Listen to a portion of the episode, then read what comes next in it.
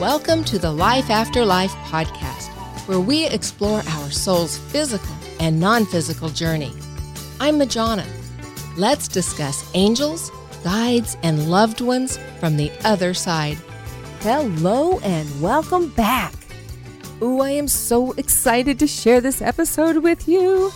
So, you know how the veil is thinning, right? And more and more people are getting the opportunity, expected or not, to communicate with loved ones on the other side. That is exactly what happened to a special guest that we have on the show today. Thomas joined me in interviewing Stephen Simon. So, Stephen and his wife wrote a book, What Dreams Have Come Loving Through the Veil. Together, here's the twist Lauren is on the other side of the veil. Interesting, right? But before we launch into this interview, let me tell you a little bit about Stephen.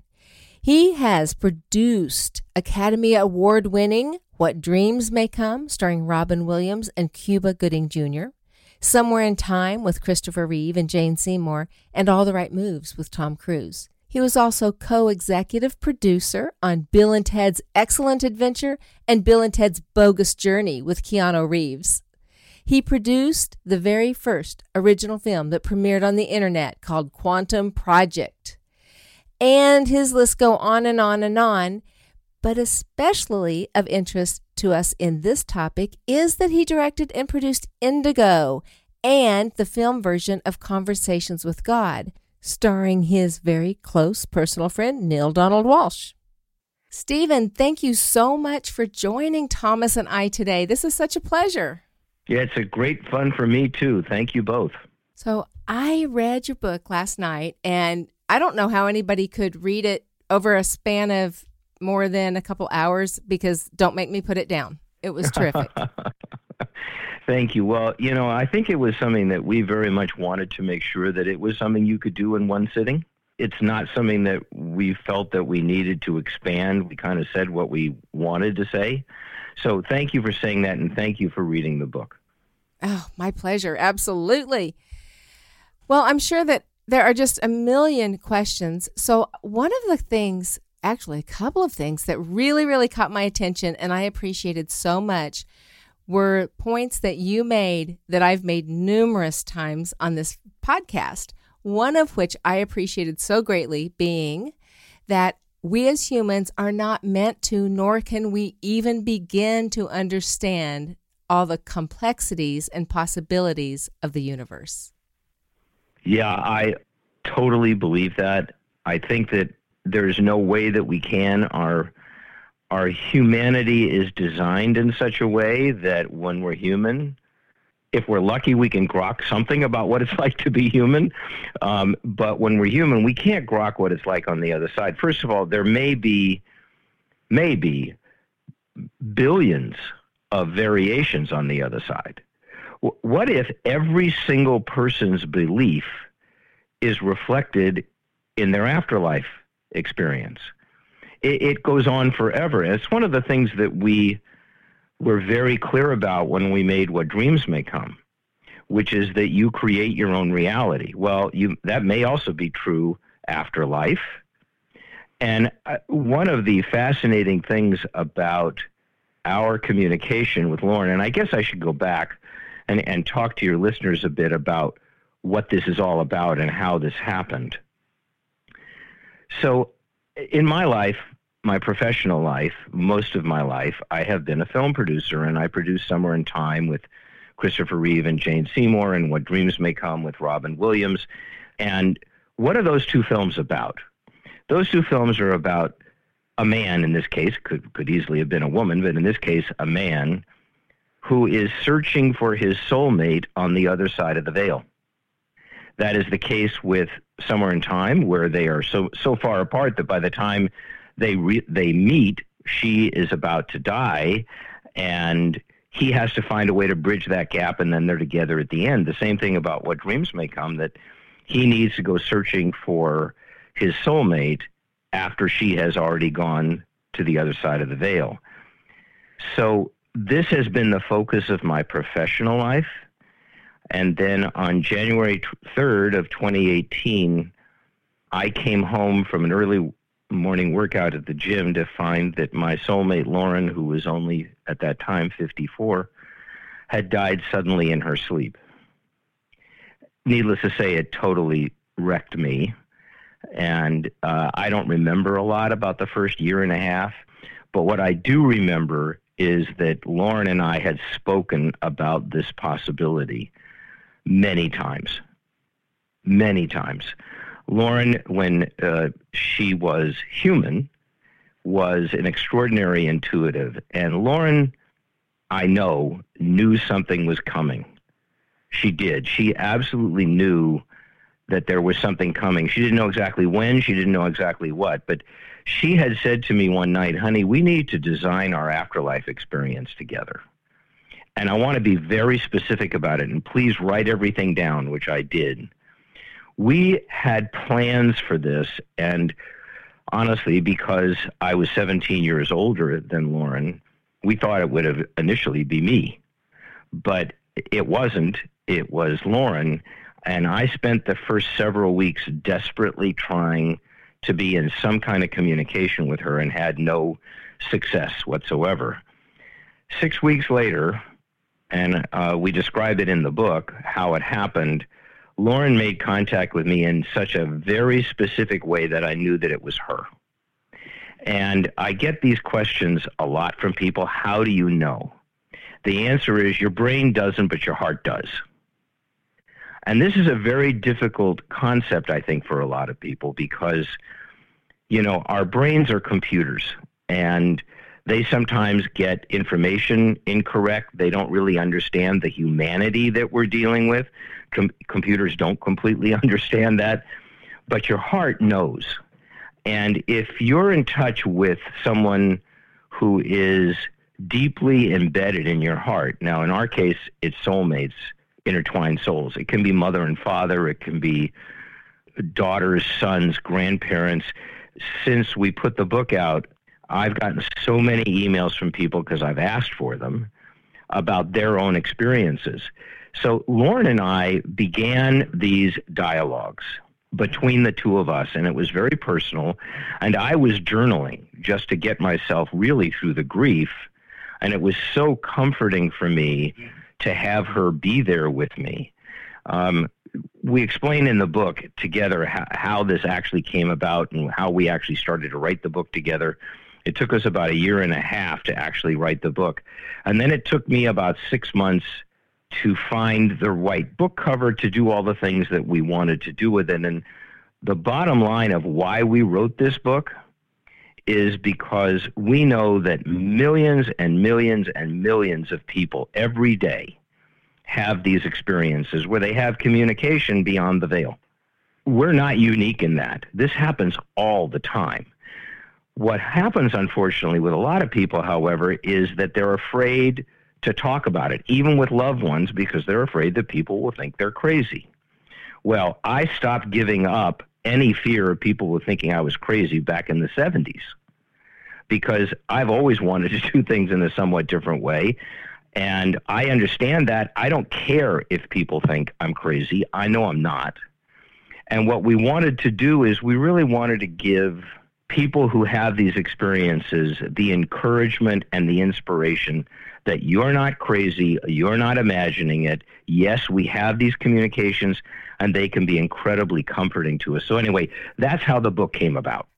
Very, very interesting. So, when you talked about Lauren coming to you the very first time, can you tell us? So, yeah, you said you thought maybe you were crazy, but how did that? How did that feel to you? You knew it with your heart, but what was the audible piece of that? Everything froze. Everything froze. Everything froze in time. Um, there was a, a, moment in which she just said she said something to me, and again, it's specifically in the book, and I was like, "What, really?" And she wanted me to watch something in particular, which I did, and uh, there was a song in it that was a very meaningful song for us and it was a message from her that, sweetie, I'm here. I'll be here. I'm always going to be with you now. And we will be together when you cross over, but you still have work to do. And I'm going to be here with you while you do it. Now, Did I hear her voice? Absolutely not. I did not. I couldn't because her body was gone and her voice emanates from her body. So there was no way that I could actually hear her voice. I felt it in my heart. And it's a very, for people who have not been through it, it's a very hard thing to explain because I do hear her words, but not with my brain and not with my ears. I hear with my heart. And you notice in writing in, in reading the book, we talk a lot about listen to your heart, trust your heart.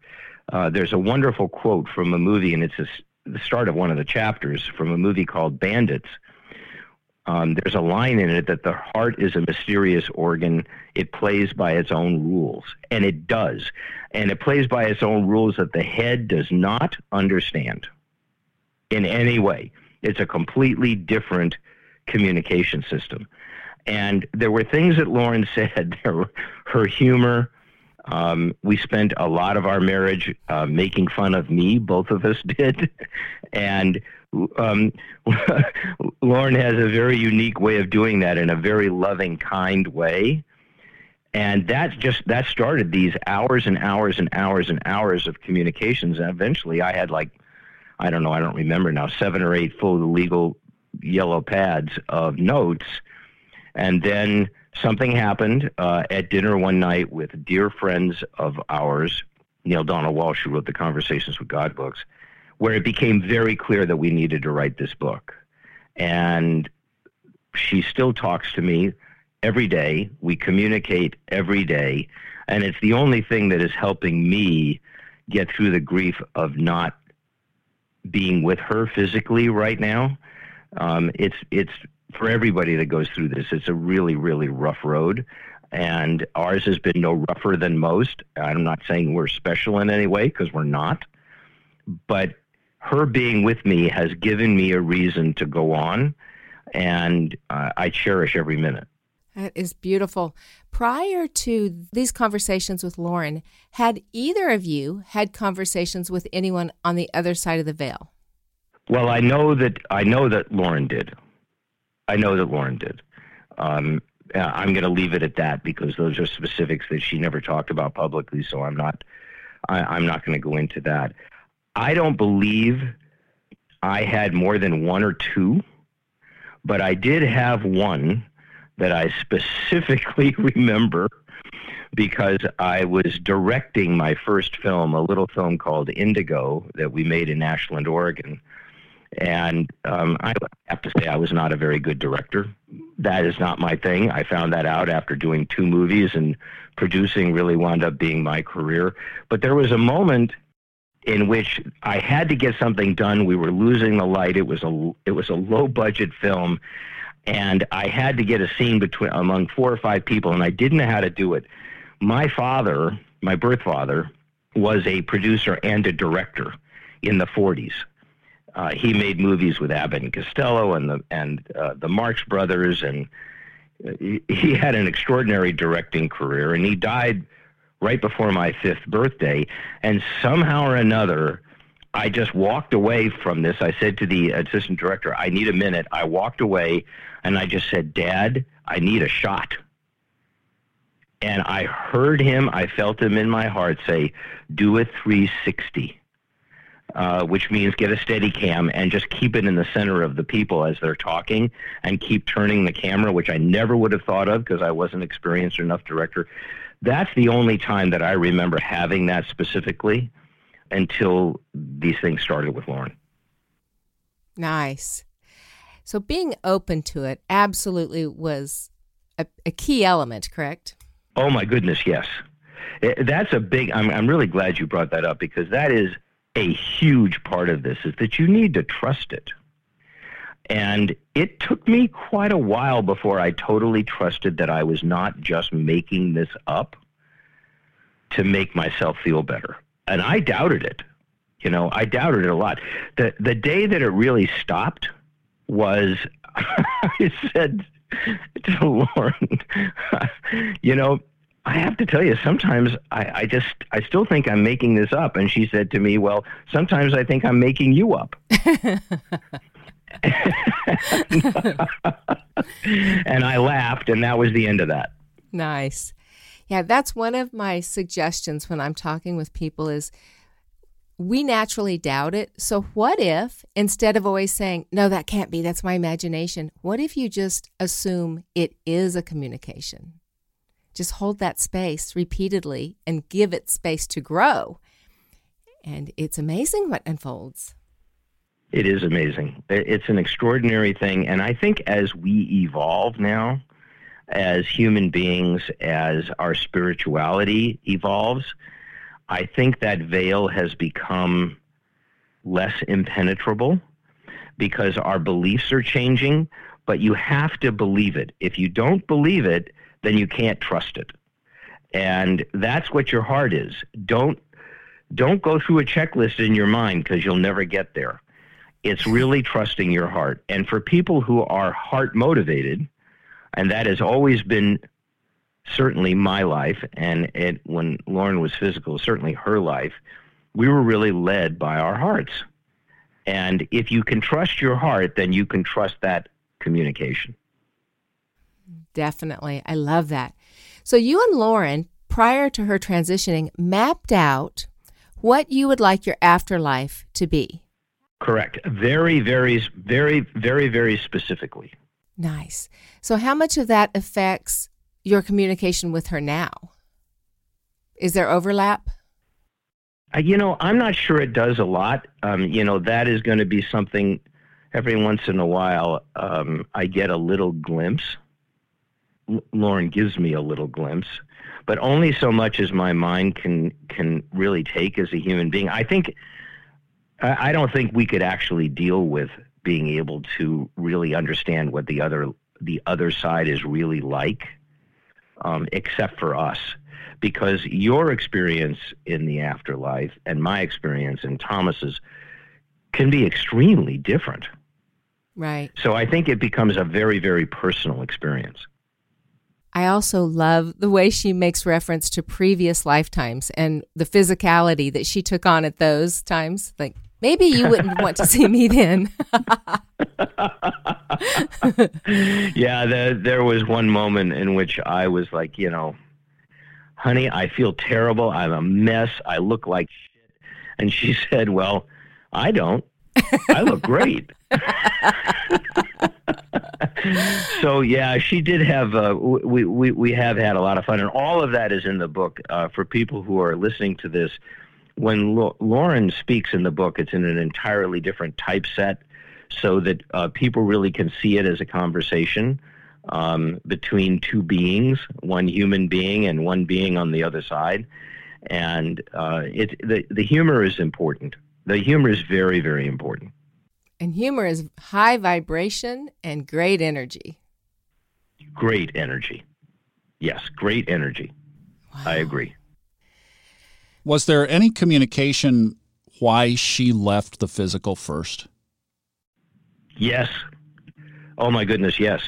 Um, that was that was one of the more has been one of the more fascinating experiences about this because um, Lauren and I, when she was physical, were we spent twenty four seven together. She was a um, a, a therapist for a very long time, did a lot of work with young women with eating disorders. Um, after a while, she really just wanted to focus on our family, and she didn't do that anymore. But she did work in the house, and um, my office was in the house. So we were together literally 24 7. And we knew everything about each other. We knew every every single thing that you could know about a human being. We did. Uh, again, not unique, this happens to billions of people all the time who really are um, soulmates and who are really deeply in love and really connect with each other. But she knew when I was in something was going on with me. I knew when something was going on with her. So there was a moment when I got home from the gym. I, I kind of gave the short story of this where I went up and checked on her. It was about eight o'clock in the morning. Lauren was usually up before eight. I kind of looked in the bedroom and I knew that she had spent the night before. She was up much later than me watching television. She had come to bed later. And I thought, okay, well, she's just sleeping and I'm going to let her sleep. She never does this. And I got busy in my office downstairs until about 10 o'clock. And then I got very worried. And that's when I went up and found her. And it's one of the things that tortured me from day one, from second one. Why the hell did I not get up there sooner? Why did I not connect with her? I had no inkling that anything was going on with her that was amiss. None whatsoever. It never occurred to me. It was completely gone from my consciousness. And it was one of the conversations that we had. And she said to me, sweetie, you really need to, st-, and, and these, I'm paraphrasing now, but she said, you need to, to stop that. The reason you didn't come up is because that was my time. That's what you and I and our souls planned. I needed to depart on January 3rd, 2018, for everything to unfold the way we had planned it, the way we had done between lives. Lauren and I have been together a whole lot of different times over a very, very long period of time. Not every lifetime, but we spent a lot of lifetimes together. And this is how she explained it to me. If you had come up, if you had saved me, and a, a very dear friend of mine who, who's a, a world famous medium, uh, said to me um, at one point, if you had saved her, Stephen, she would have been on machines for the rest of her life. And that's not something that you would have wanted or that she would have wanted. And Lauren said to me, honey, this just could not have happened. What we're doing now and bringing this book out and what the progression of our lives has been, if you had been there to save me. And finally, it took me a long time to accept that, but finally I did, and it was very comforting. You know, I was um, present when my mother transitioned, but not when my dad did, and I was a lot closer to my dad. And it took me quite a while to wrestle through being okay with he wanted a private back door. He didn't uh, want everybody around. Oh, that's a wonderful way to put it. He chose a time when uh, my brother and his wife were there, but they were both down the hall, and he just slipped out. You know, so it really is. I mean, I, I, I don't understand that fully, but what an amazing thing. And this, we can't. We yeah. can't understand it, Thomas. Right. It's not. It isn't. We're human. We we're not supposed to. Right. Right. We're not supposed to. On that same theme, and then I'll let Majana jump back in here. I don't want to take too much of this, but what have you learned? You mentioned the lives between the lives, what you planned in between incarnations. What have you learned about that period? well, it, it's it's probably um, people who have talked to me about the book have said to me uh, a lot of them have picked out this as one of their favorite moments in the book as an answer to that.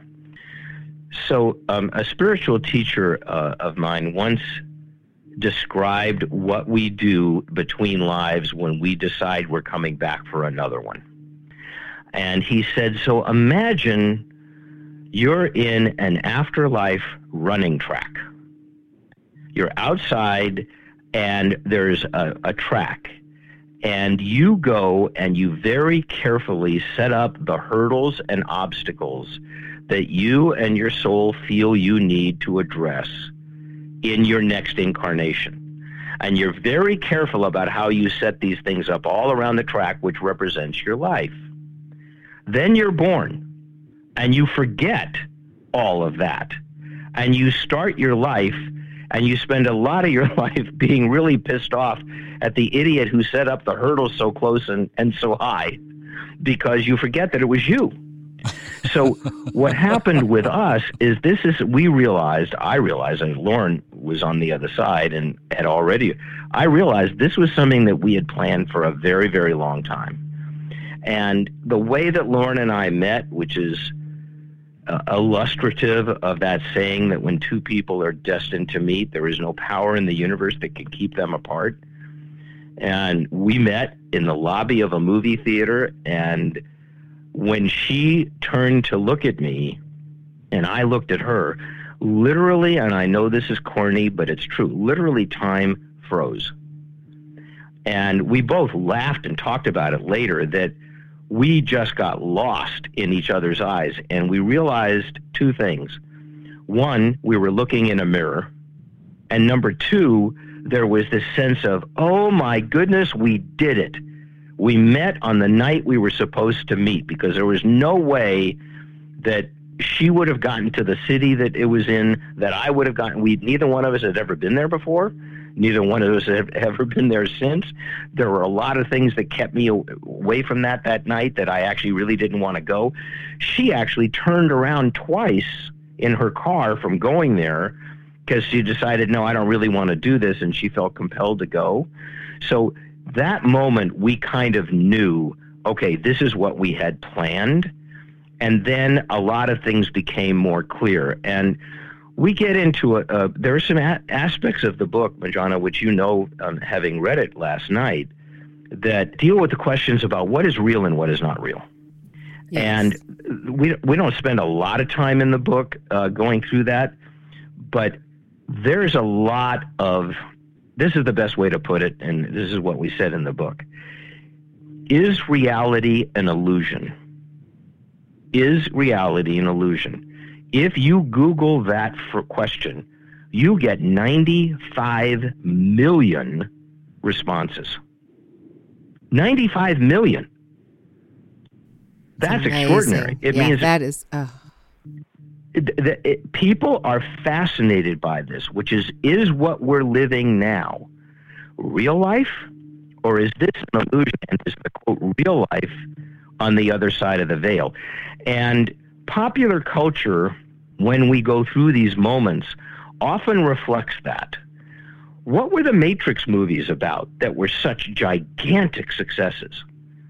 It's like, yeah, the life you're living isn't real you know, if you take the red pill and you go down the rabbit hole, that's when you're going to find out what's real and what's not real. And I find that completely fascinating, uh, utterly fascinating about, well, maybe this is all, maybe we are avatars as yeah. we are human of our real selves on the other side. Again, nothing we can know now Nothing we can know now, nor should we. But just marinating in the question is fascinating. It is fascinating. There's so many postulations out there, right? Was it u- parallel universes, alternate universes, uni- sorry, alternate, and it's all time happening right now. Is it just synchronicity? And there's only one period of time, so there's so many well, that's, that's Einstein. Yeah. That's Einstein. I mean, you know, that that is all time is and I realize that we've done this for a while and I haven't mentioned my book. So for people wonder what the heck we're talking about, the book is called What Dreams Have Come, Loving Through the Veil. Uh, people can find out about it by going to whatdreamshavecome.com and it's available. You can also get it on on, on uh, Amazon. It's available exclusively, actually, in Amazon in Kindle and both paperbacks. So it's What Dreams Have Come. And your friend helped you with that name. That's cool too. He sure did. he sure did, and that, that, there's an incredible story around that. But I'm going to leave that for people to read in the book because it's. I think that's a a much better story read than told. Love it. Well, in your afterword, oh, I just want to read this because I think this is so spot on right now. As we evolve as a species, we hit certain key moments in that evolution when old ways are discarded and new maps of behavior are forged. I think that is exactly where we are right now. So, one yeah, thing I, that agree.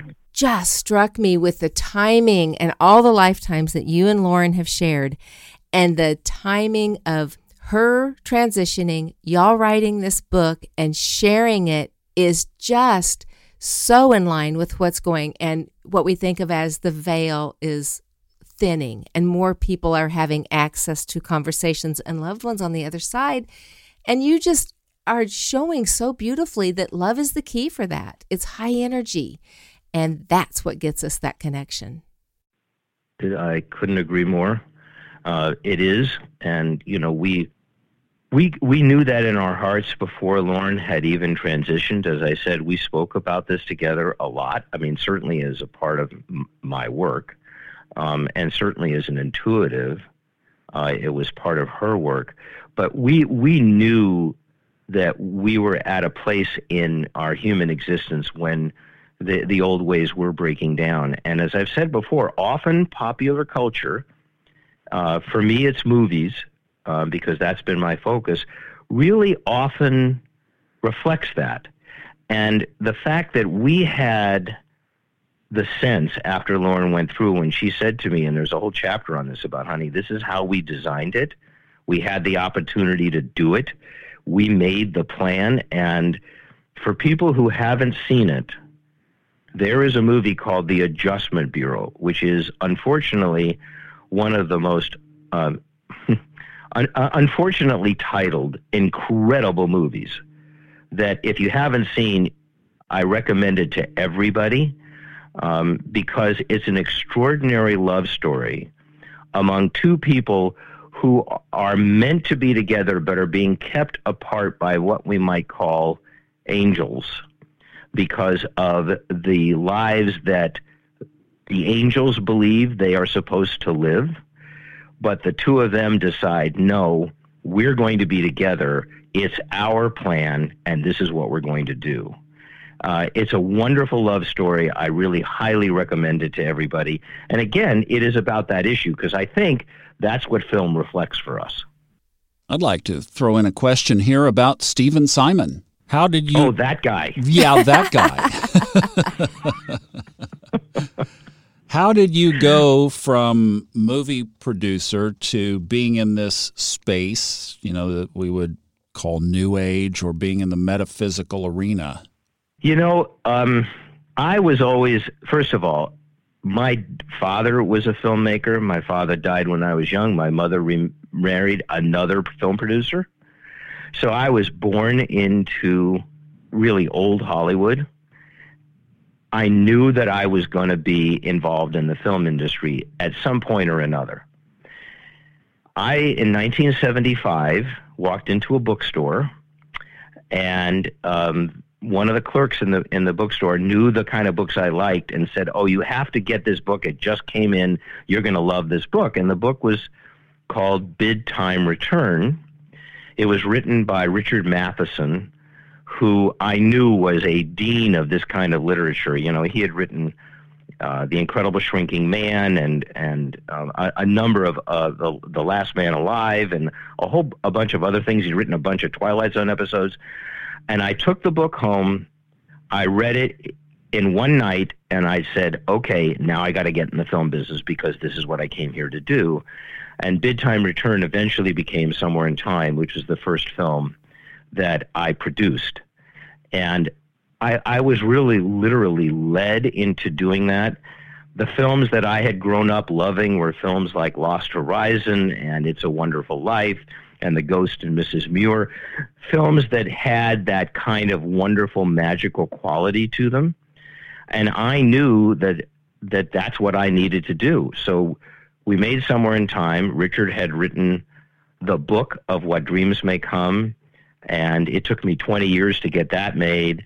And then we had a business for many years called the Spiritual Cinema Circle, where we sent out movies to that were very inspirational to our subscribers. That business was from, we started in 2004 and just closed it this year. So this has been the the professional impetus of my of my life, which is to do things in this genre, whatever we might call it, that hopefully will inspire people and lift people up and and and realize that there is there is so much beauty around us even in the ugliest times, there's so much beauty around us. And when we can connect into that and connect to who we really might be as human beings, it's so inspiring. I, I think it, it, it can lift you from one place into another. What are your thoughts on the state of the industry now, especially after the full impact of COVID 19?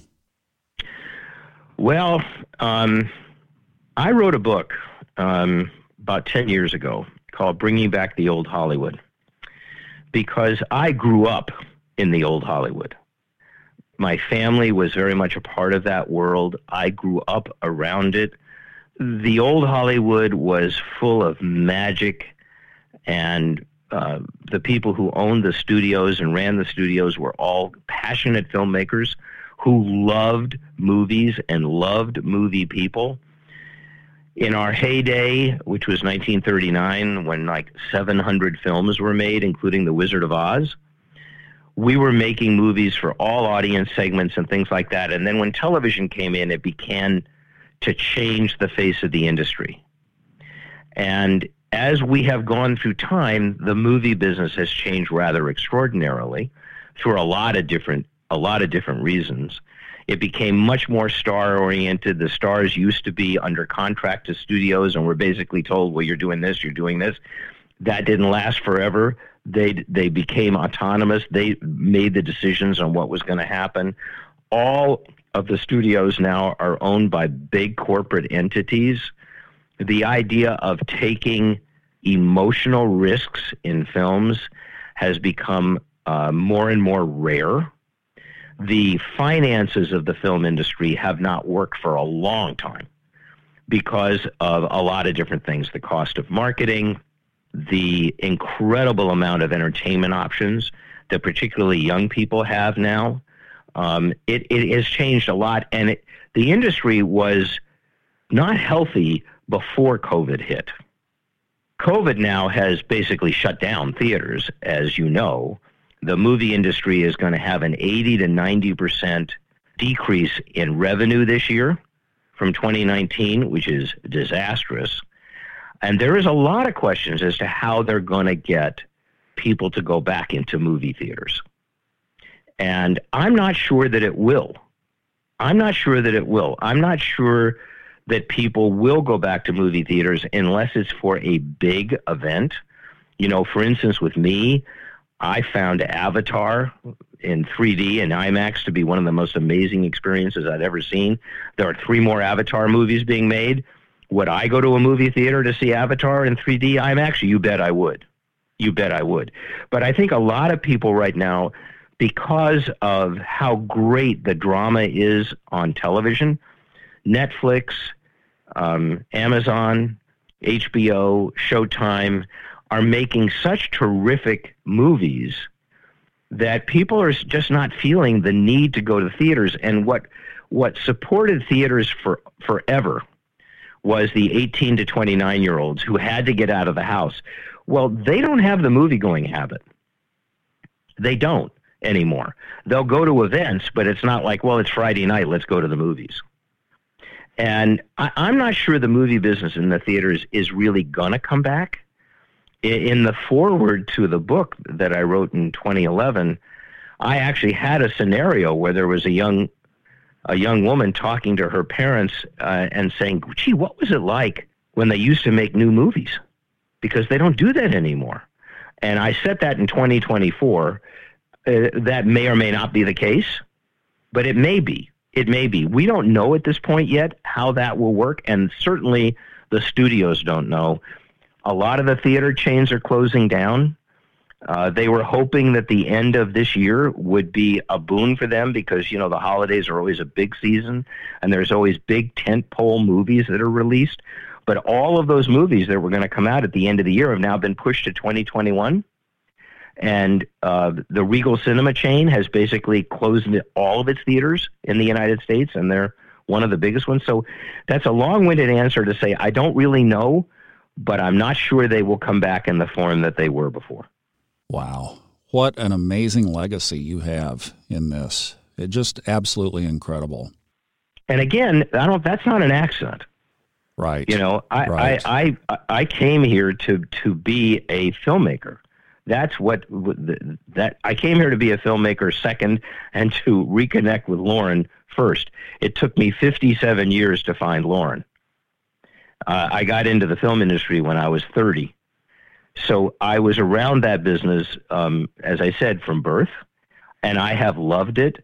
But, you know, these things never last forever, and I'm not sure the movie theaters, the way they were before, will ever come back. Wow, that is truly amazing to try to get your head around. Majana? Well, I have just so enjoyed the book and the conversation with you and have I feel like I could just just sit and listen and visit with you for hours and share experiences and delve into the ifs, ands, and buts about it all. There's so many. Well, thank you. I, I've enjoyed this tremendously too. You guys made it very easy for me. I'm very flattered that the two of you decided to do this together, and um, I've really enjoyed it too. And uh, to anyone who's listening, just remember that no matter what happens to you in your life, there, there, there's always hope that can be found. You can always find hope somewhere. You can always find love somewhere. You can have that hope for yourself and that dream for yourself. I know because I I had been through two very unsuccessful marriages before I met Lauren.